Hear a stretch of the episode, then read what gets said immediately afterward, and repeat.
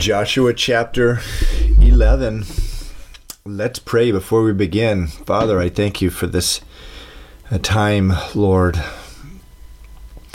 And this this wonderful foreshadowing we have in the book of Joshua of ourselves, Lord, being able to possess that which you have promised us, Lord. You say in your word, Lord, that even as we died with Christ, we also have the privilege of living the resurrected life, Lord. And this is a life that we embrace by faith, and in much the same way as, as Joshua and the armies of Israel possess the land of Israel, we are to possess the promises of the resurrected life, which says in Romans 14 is righteousness, peace, and joy in the Holy Spirit, as, uh, among many other things. But Lord, I pray as we're going through Joshua, these chapters, that um, this will come to life once again. Lord, we need it. We need that encouragement, Lord, from your word. In Jesus' name. Amen. Okay, the setting here, the children of Israel now uh, well into their campaign to possess the promised land. They were about 40, 45 years earlier delivered from the land of Egypt, from slavery, wandered around in the desert, wilderness for 40 years, had uh, then crossed through the Jordan. They thrust through the middle of the land of Canaan, modern day Israel, uh, divided though I mean conquered those cities and nations uh, in the middle. Then they went south, conquered those nations. Chapter eleven is about their conquering the north. So. Uh, let's begin. Verse 1 of Joshua chapter 11 says, And it came to pass when Jabin, king of Hazor, heard these things uh, speaking of um, the nation of uh, uh, the children of Israel defeating all the cities in the south, that he sent to Jobab, king of Madon, and to the king of Shimron, to the king of Achshaph, and to the kings who were from the north in the mountains, in the plain south of Chinnereth, in the uh, lowland, in the heights of Dor on the west, to the Canaanites in the east, in the west, the Amorite, the Hittite, the Perizzite, the Jebusite in the mountains, and the Hivite below Hermon uh, in the land of Mizpah. And so they went out, they and all their armies with them, as many people as the sand that is on the seashore in multitude, with very many horses, and chariots. And when all these kings had met together, they came and camped together at the waters of Merom to fight against Israel. So here you have it. Um, almost certainly uh, the biggest challenge that the children of Israel have had to this date. You know, the, the Lord will grow you up in time. He's not going to send the, uh, uh, or He's not going to send or allow to be sent the uh, biggest army or trial or tribulation against you at the beginning of your walk.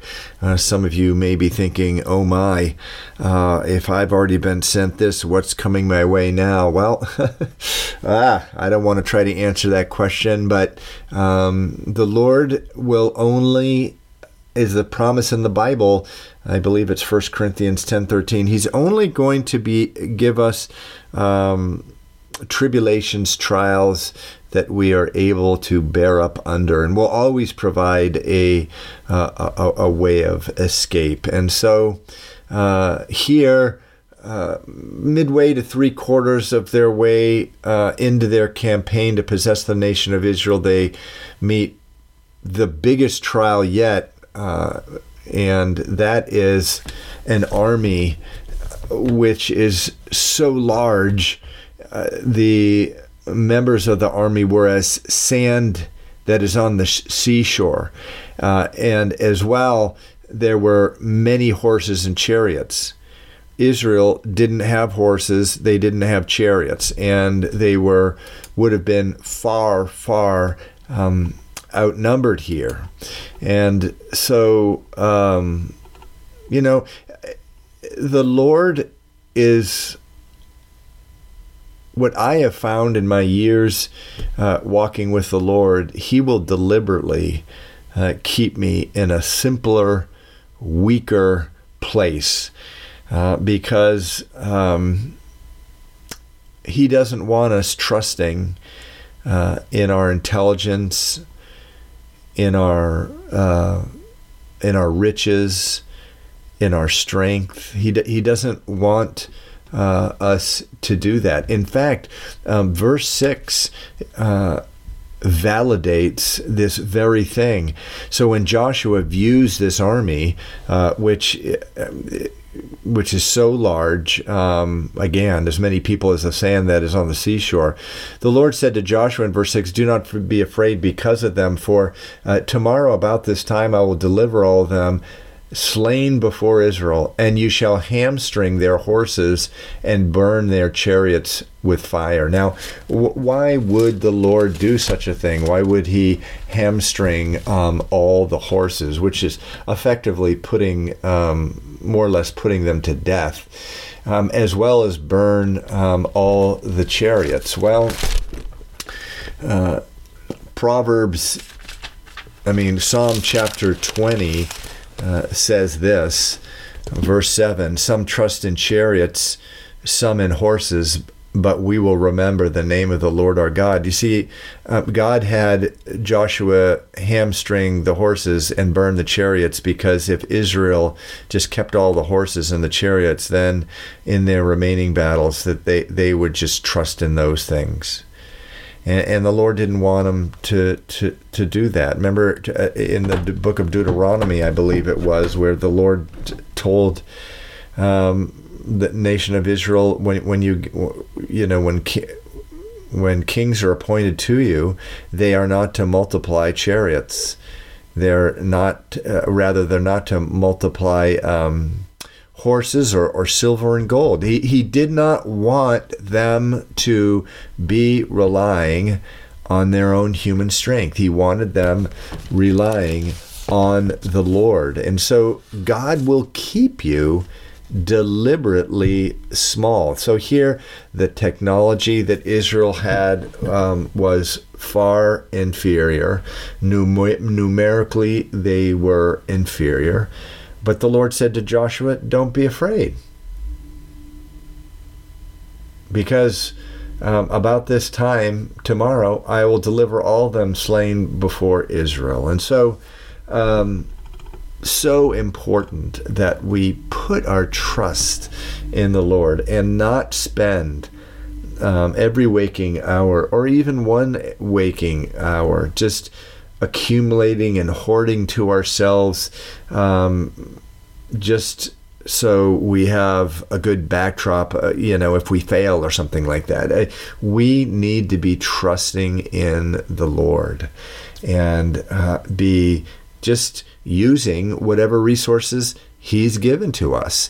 And if there are resources that He hasn't given to us, um, and it uh, doesn't look like he's going to give us, we go with what he's given us and leave the rest to him. It's his problem. We're not our own problem. We're his problem, and our victory is his problem.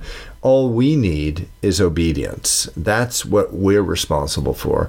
The result is his.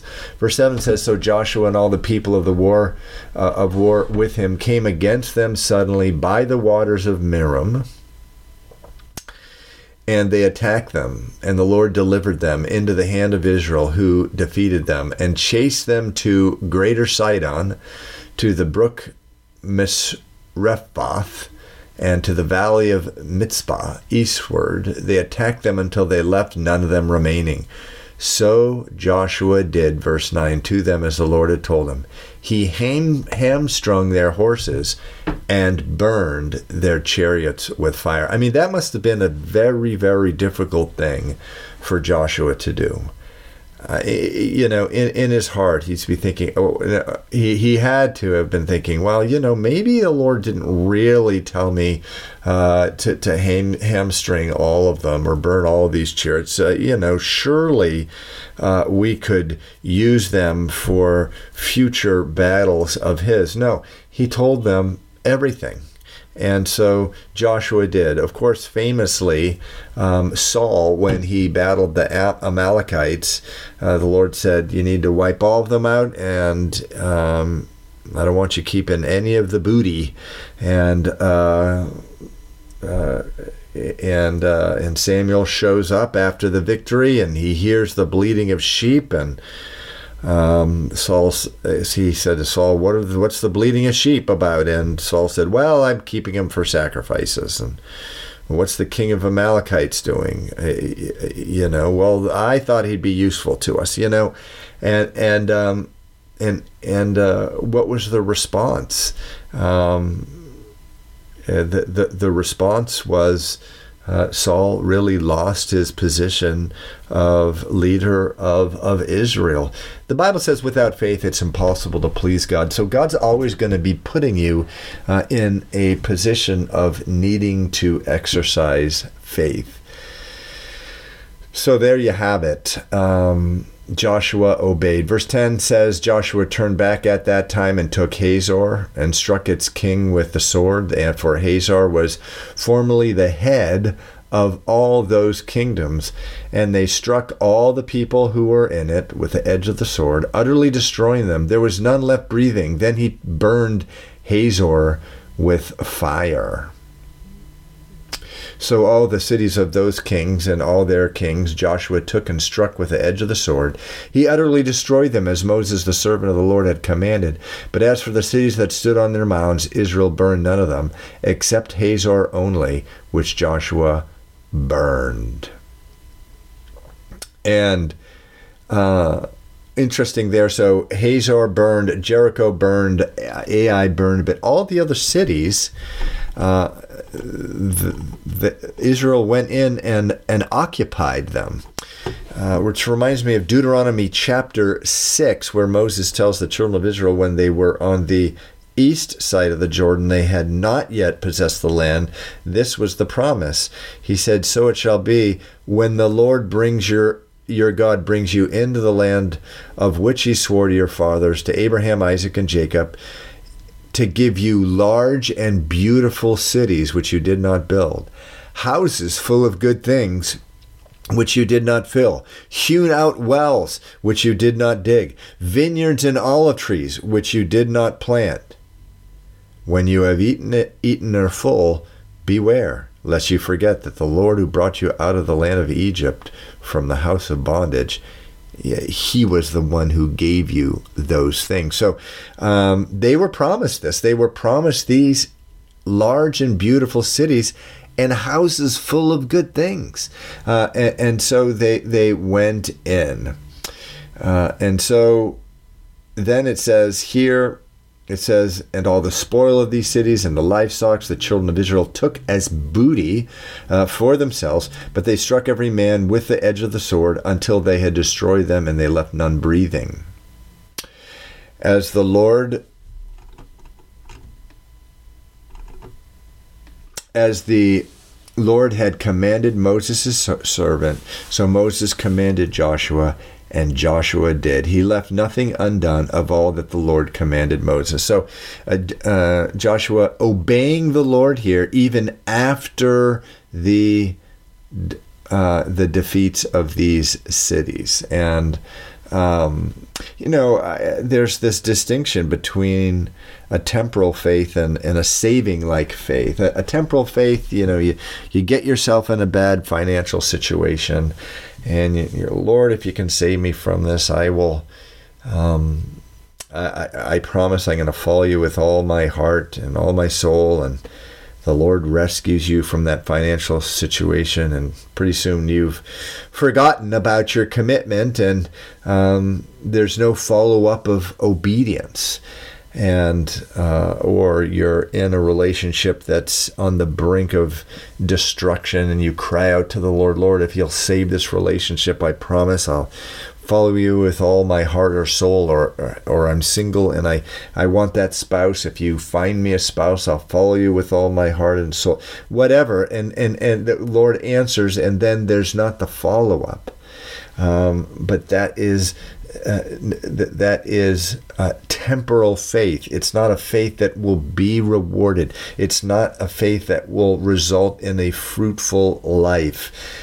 Joshua obeyed that which he was called to do. Um, he didn't keep some of the stuff for himself like Saul did. And when it said utterly destroy, he actually did it, unlike Saul did. So, um, obedience, so important in the Bible. Verse 16 says, Thus Joshua took all this land, the mountain country, all the south all the land of Goshen, the, la- the lowland of the Jordan plain, the mountains of Israel and its lowland, from Mount Halak and the ascent to Seir, even as far as Baal Gad and the valley of Lebanon below Mount Hermon. He captured all their kings and struck them down and killed them. Joshua made war a long time with all those kings. Uh, and so we learn from Joshua 14, verse 10, that the conquest of the the initial conquest, I should say, of the entire long until uh, of the uh, of the of the entire land until it says there was rest in the land. It took from about five to seven years. Five to seven uh, years. You know, uh, it's important to understand, so important that really many of the promises of, of God that God promises us, uh, they they happen over time. Uh, you know, um, there are some victories that we get immediately. Uh, I just think of in in you know in uh, in, my life, I uh, just I had a sexual addiction to pornography that was gone uh, about a year after I was uh, walking with the Lord. It did take that long. Um, and uh, before I was saved, I, I thought nothing of lying and stealing that and and and cursing. Those things went almost immediately. Um, other things such as issues with anger and self control um, have taken longer, but um, I've seen uh, great progress over the years. But it takes time. It the the the Israelites did not just go into the land and then immediately within the first six months. Uh, within the uh, first six months, experience um, all the victory, and uh, you know, there, there's there's many reasons for that, including some which are explicitly given. One is in Deuteronomy seven twenty two, and Exodus twenty three twenty nine, where it is the children of Israel are told, "Look, it's you're not going to immediately take over the land, lest the land become desolate, taken over by wild beasts, and and and the land is, in other words, you're unable to manage the land if if you just get it all at once." Um, but, you know, as well, there's just the principle if all the victory is virtually overnight of that whole area, uh, that victory will soon be forgotten and, and despised. You know, if you, you fight for things over time with great zeal, uh, the, the, the victory is cherished uh, so much more. Um, it's it, it's also it, it the long uh, exercise here of five to seven years of warring. Um, the Israelites uh, grew skillful in the art of, of war, and as well as they grew in patience and their courage and their and their uh, trust um, of God. And uh, and this is so true that if we immediately um, get a victory in a certain area, we're human beings. We're fall. We're fallen nature. Uh, we. Uh, we have this corrupt nature that will stop seeking the Lord. Will will will stop seeking Him and and becoming dependent on Him. And so, as the the Lord in His great mercy and grace allows the the trial to be extended. He's growing our faith. He's growing our uh, dependence on him. And really uh, it does take uh, a lifetime. I, I, I, think of the apostle paul uh, 25 years into his ministry 35 years after being saved he says in philippians chapter 3 not that i have already attained or am already perfected but I press on that I may lay hold of that for which Jesus Christ has laid hold of for me. And brethren, I do not count myself to have apprehended, but one thing I do, forgetting those things which are behind and reaching forward to those things which are ahead. The Lord will keep us crying out to Him. And overnight victories uh, sometimes may be the worst thing uh, that we that are given to us um, in terms of for maintaining uh, a, a healthy relationship with the Lord. Growing takes time. Uh, particularly in those more heart areas where uh, pr- the pride and and envy and jealousy, these types of, of things. But if you continue seeking the Lord each day, opening the Word of God, pouring over it, meditating on it, having a life of prayer, uh, you will be growing. Uh, you know, from time to time, you'll see a, a, a, younger believer go from person to person. I'm so different, can't you tell? And I'm so different, can't you tell? I'm so different, can't you tell? Well, yes, I can tell. You're different. You're you're acting like a madman. I, it, there's no need um, to be frustrated and to always be, uh, you know, an apple tree. Um, they don't they're not always looking to see if the apples have started to grow. They're just being apple trees, and and the apples will over time, uh, the the fruit will appear. I understand that. I think it's an apple tree. It takes four or five years to for apples, at least ones that you can eat, um, to to to be able to even grow them. And so, it does take time, and and really, it's a lifetime. I've been walking with the Lord now for 30 years, and uh, I'm, I'm looking forward to 20, 30, 40 more of uh, just growing with Him if Jesus tarry or if the Lord doesn't call me home. So uh, it took them five to seven years. It says, verse 18 again of Joshua 11 Joshua made war a long time with all those kings. Verse 19 There was not a city that made peace with the children of Israel except the Hivites, the inhabitants of Gibeon all the others they took in battle. For it was of the Lord to harden their hearts that they should come against Israel in battle, that he might utterly destroy them, and that they might receive no mercy, but that he might destroy them as the Lord had commanded Moses. now, I, I, have to remind you here that where it says the Lord uh, hardened their hearts, Remember, 450 years earlier in the book of Genesis, uh, the Lord had told Abraham, Look, um, this is your land, but you're not going to possess it for over 400 years because the fullness of the sin of the Amorites has not come to completion. And so, um, it's not as if the Lord hardened their hearts here and their hearts prior to the Lord hardened their heart. Their hearts were perfectly pure uh, towards Him. No, uh, their hearts were thoroughly hard here, and um, you have uh, God merely strengthening them in their hardness. And the example, if you've never heard um, from the book of Exodus, is that in uh, when Pharaoh started dealing with uh, Moses in the beginning in Exodus chapter 8, it says that Moses, that rather that Pharaoh hardened his heart uh, and did not heed uh, Moses. And uh, the word there is the word uh, kabod, which is also the word for glory, by the way, which means heavy. And, and so he hardened, he, he hardened his own heart.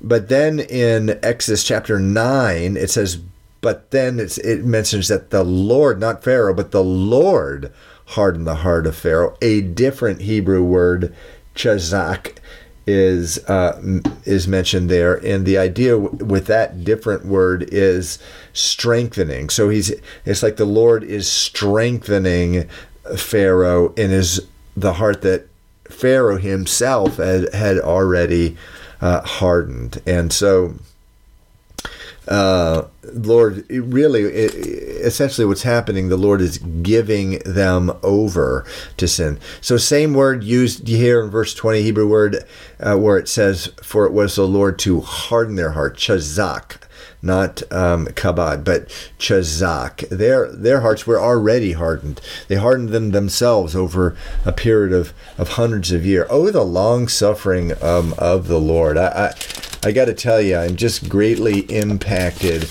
uh, going through Romans on Sunday morning. Uh, that verse where it says, uh, verse 2, 4 of chapter 2, do you despise the riches of his goodness, the forbearance and long suffering? So the rich, are you despising? Do we not appreciate the riches of God's long suffering? And, uh, you know, I, I got to tell you, I, 20 years ago, I was sure that the Lord was about to torch the United States just because of the gravity of the sin of his country. Now he may do that tomorrow, but but what I realize now is wow, you know, the long suffering of the Lord. With the Amorites, he waited 400, 450 years after Moses, and they were already sinning at that time. And so, um, I don't know how much mercy he's going to have on America. I'm praying for another revival, a revival like the one that uh, has swept this country once or twice uh, each century for the past three or four centuries. I'm praying for that again. I believe it will happen, but um, the Lord and His long suffering, and He was, you know, these these Amorites here, these Canaanites here, the amount of long suffering the Lord uh, had towards them until he finally gave them over to their own sin.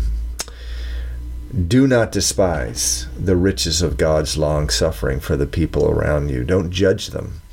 Uh, I, I've been guilty of that so many times. Verse 21 And at that time Joshua came and cut off the Anakim from the mountains, from uh, mountains, from Hebron, from Debir, from Anab, from all the mountains of Judah, and from all the mountains of Israel. Joshua utterly destroyed them with their cities.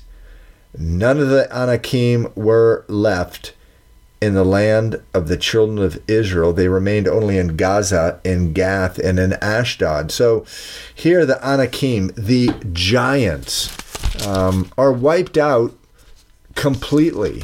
And we remember that in uh, Numbers chapter 13, when the 12 spies went uh, a year after uh, being delivered from Egypt. Twelve spies were sent into the land of Israel to spy out the land, and ten came back, and basically they uh, they filled the nation of Israel with fear by, among other th- things, telling them, verse thirty-three of chapter thirteen of Numbers. We saw the giants, the descendants of Anak there, and we were like grasshoppers in our own sight. And so um, they were filled with fear. They wept all night. They wanted to stone Moses, go back to Egypt. So um, here you have it. Just like that. Joshua goes in and defeats all those giants. And and and you know, this isn't just positive thinking. We as uh, as the body of Christ uh, need to just we just need to move forward in obedience with God, what God is telling us to do. And there will be anakim in our life, whether it's a boss or neighbors or or, or fellow students in, in, in one way or another. Um, we're going to be up against the Anakim. The last thing we should do is be motivated by fear and run, uh, or or doggy paddle. Even worse, doggy paddling. We, we just we got to move forward, uh, and so the Anakim are defeated. Uh, interesting here, this reference. Uh, to, at the end of verse 22, they remained only in Gaza, in Gath, and in Ashdod. Apparently, in that area, which we know to be the Philistines, they they didn't they didn't marshal their armies and go out and fight Israel. And for some reason, it's never really addressed. Although it may be later, I may be proved wrong there, but um, that those lands were not taken over. remember, it says here in verse 22 that the Anakim, the giants, remained in Gath, and of course, who was from Gath? Uh, Goliath, uh, and and so so interesting that just the mercy and grace of God that uh, they do not wind up um, um, defeating this area of Gaza here, and and four centuries later or something like that, um, one of these giants is uh, defeating Israel. But then the grace of God, God uses it as an opportunity to reveal to not only Israel but the world and millions, no billions since then, the greatness of God when David slays Goliath. But uh, so, verse uh, 23, uh, interesting verse. It, it, it, does say there that um, Joshua took the whole land. It uses the word whole, according to all that the Lord had uh, said to Moses, and Joshua gave it as an inheritance to Israel according um, to their divisions by their tribes. Then the land rested from war. And so uh, now we're going to learn in just a little while. In fact, we really did in the previous verse that there's still areas um, of of land that had not been taken over. So the question is frequently asked: Well, why does it say that he took the whole land according to all that the Lord um, had said to Moses? Well, um, as I understand the grammar there, I think that's the word whole. You know, is is used sort of loosely um, from time to time in Hebrew. Um, uh, for example, you, uh, you, you may say uh, in, in Deuteronomy or Numbers, it may say Moses talked to the whole assembly of Israel. Well, that would have been impossible because there was two million people, uh, and so here um, it doesn't literally mean every piece of land uh, that God had promised to him what it what it means is that well, I'll put it. I'll quote pulpit commentary with which uh, says it in this scholarly kind of way. Joshua established an unquestioned military preponderance in Palestine, uh, and and so the idea is that there's no more overt resistance. Uh, th- there's no one coming ac- uh, against them. There's no more need for the all 12 tribes to be united with each other to fight the land because remember the women and ch- uh, the wives and children of the Gadites, Reubenites, and half tribe of Manasseh, they're back on the other side of the Jordan, waiting for dad or husband to come home. Uh, and so there's no way there was time enough for all the guerrilla warfare and t- that type of thing.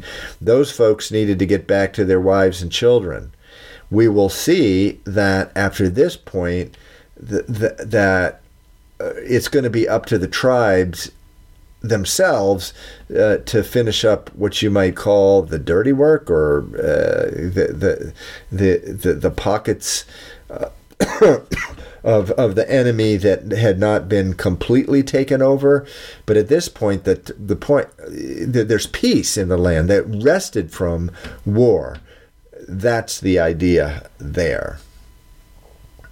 So, uh, chapter 12, uh, there's a list here of the 33 kings that are defeated. So it's it's almost a pause here, and and they, you know, there's a record of actually naming by names the kings that have been defeated, and yeah, You know, I, I love how from time to time you see this in the Bible that it, it really is evidence that it doesn't have a human author. From time to, to time, uh, someone just, the Holy Spirit has the writer just break for a time of thanksgiving and praise. I, I think of Genesis 49, where uh, the Jacob is reciting all the blessings um, of his different children, and then all of a sudden, in the middle, out of nowhere, in verse 18, he says, "I have waited for your salvation, O Lord." In Genesis 49, 18. And, and this is this is what happens from time to time. Here, it all it's almost like they pause and they and they they pause and for a time of, of just recording their victories and it's a time to just really meditate wow i can't believe how long how far rather the lord has taken me and it's so important uh, that you and i do that in, in the rush of life particularly american life where we seem to be uh, uh in a rush to do virtually everything that we stop and take the long view, a long view of the past. It's like, wow, look at what the Lord has done. And even just write out those kings that have been defeated in your life or those, those advancements, that the land, uh, so to speak, uh, uh, that you have come to possess over time. So, chapter 12 says, These are the kings of the land among the children of Israel that the children of Israel uh, defeated and whose land they possessed on the other side of the Jordan, uh, toward the rising of the sun from the river Arnon to Mount Hermon and all the eastern Jordan plain. So they start off with east of the Jordan. One king was Sihon, king of the Amorites, who dwelt in Heshbon and ruled half of Gilead from Aroer, which is on the bank of the river Arnon, from the middle of that river, even as far as the river Jabbok, Jabbok, which is the border of the Ammonites, and the eastern Jordan plain, from the Sea of Chinnereth as far as the Sea of Araba, the Salt Sea, the road to Beth Jeshimoth, and southward below the slopes of Pisgah. The other king, Again, he's continuing here east of the Jordan. Was Og, king of Bashan, and his territory, who was of the remnant of the giants who dwelt at Ashtaroth and at uh, and reigned over Mount Hermon, over Salcah, over all Bashan, as far as the border of the Geshurites and the Ma- and over half of Gilead to the border of Sihon, king of Heshbon. Verse 6 These Moses, the servant of the Lord, and the children of Israel had conquered, and Moses, the servant of the Lord, had given it as possession to the Reubenites, the Gadites, and the half tribe of Manasseh. And these, now he's going to start west of the Jordan here, are the kings of the country which Joshua and the children of Israel conquered on this side of the Jordan, on the west, from Baal Gad in the valley of Lebanon, as far as Mount Halak and the ascent of Seir, that would be referring to Edom, which Joshua gave to the tribes of Israel as a possession according to their divisions. In the mountain country, in the lowlands, in the Jordan plain, in the slopes, in the wilderness, and in the south, the Hittites, the Amorites, the Canaanites, the Perizzites, the Hivites, the Jebusites. Now he starts listing the king. So verse 8 was the nations. Verse 9 is is the king. So he says the king of Jericho won. the, the word one is used throughout here just to divide um, uh, each king from another. Verse 9 The king of Jericho won. The king of Ai, which is beside Bethel, won. The king of Jerusalem won. The king of Hebron won. The king of Jarmuth won. The king of Lachish won. The king of Eglon won. The king of Gezer won. The king of Debir won. The king of Geder won. The king of Hormah won. The king of Arad won. The, the king of Libnah won. The, the king of Adullam won. The king of Mac- Makkedah won. The king of Bethel won. Sounding like a rap song here.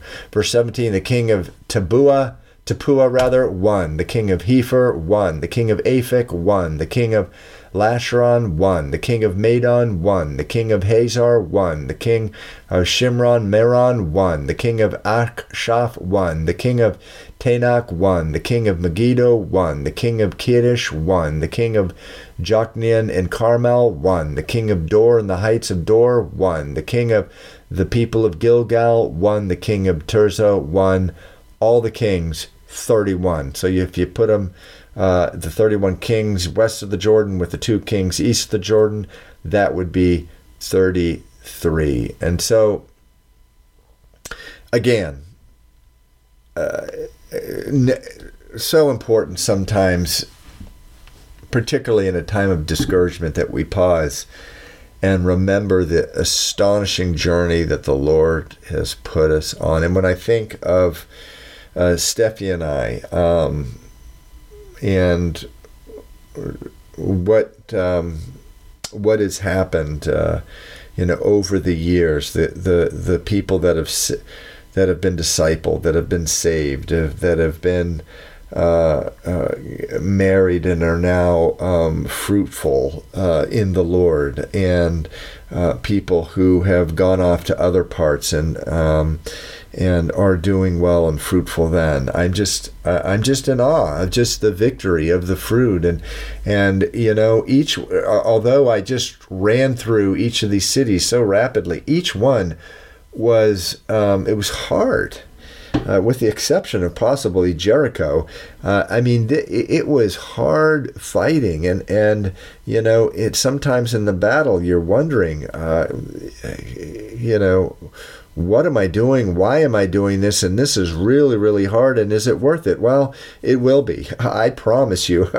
you you look back at it and and and over time, it's just not one. It's not five. It's it's it's 10, 20, 33 kings that you look back at. And uh, and the victories are great, and each one of them is unique in the faithfulness of God and just the testimony of the Lord.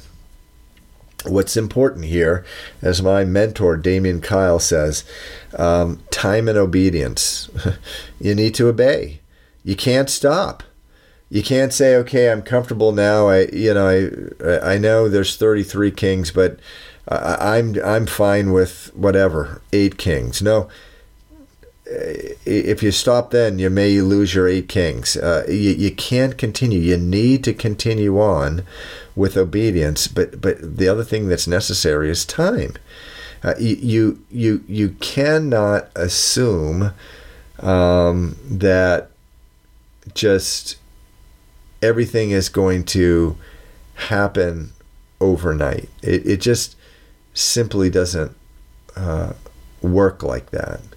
Um, there's that great expression uh, in the Bible called waiting on the Lord.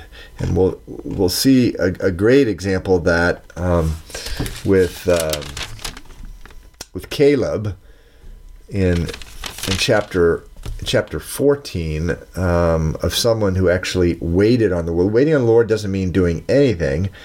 Rather, doesn't mean doing nothing. It means actively fighting the fight as God has told you to fight it, knowing that it's going to take time for all the battles, all the kings to be won. Uh, and, and, so time plus obedience will produce an incredible amount of fruitfulness. I mean, a, a lot of times it's uh, you wonder, look, is is this? Um, am I ever going to see fruit from this? Oh, you will. uh, the Bible says, "Don't be weary in uh, in in in doing good. Over time, you will um, you will bear fruit. Now, what that looks like, I have no idea. Um, but uh, you will have tangible fruit that you will be able to uh, point to. Now, when I say fruit, I mean the life of God uh, being produced somehow, or the hand of God being demonstrated somehow uh, in your life and in the lives of the people around you. And so, there you have it, the 33 kings chapter 13, uh, many people think this is part two um, of, of Joshua. uh, j- chapters 1 through 12 is part 1 uh, part 2 is is here and they think they believe this because of, of, really the very first uh, uh, verse here. It says, Now Joshua was old, advanced in years, and the Lord said to him, You are old, advanced in, in years, and there remains very much land yet to be possessed. And then what um, what follows there is uh, in jo- what follows there is um, Joshua uh, uh, 13, uh, in which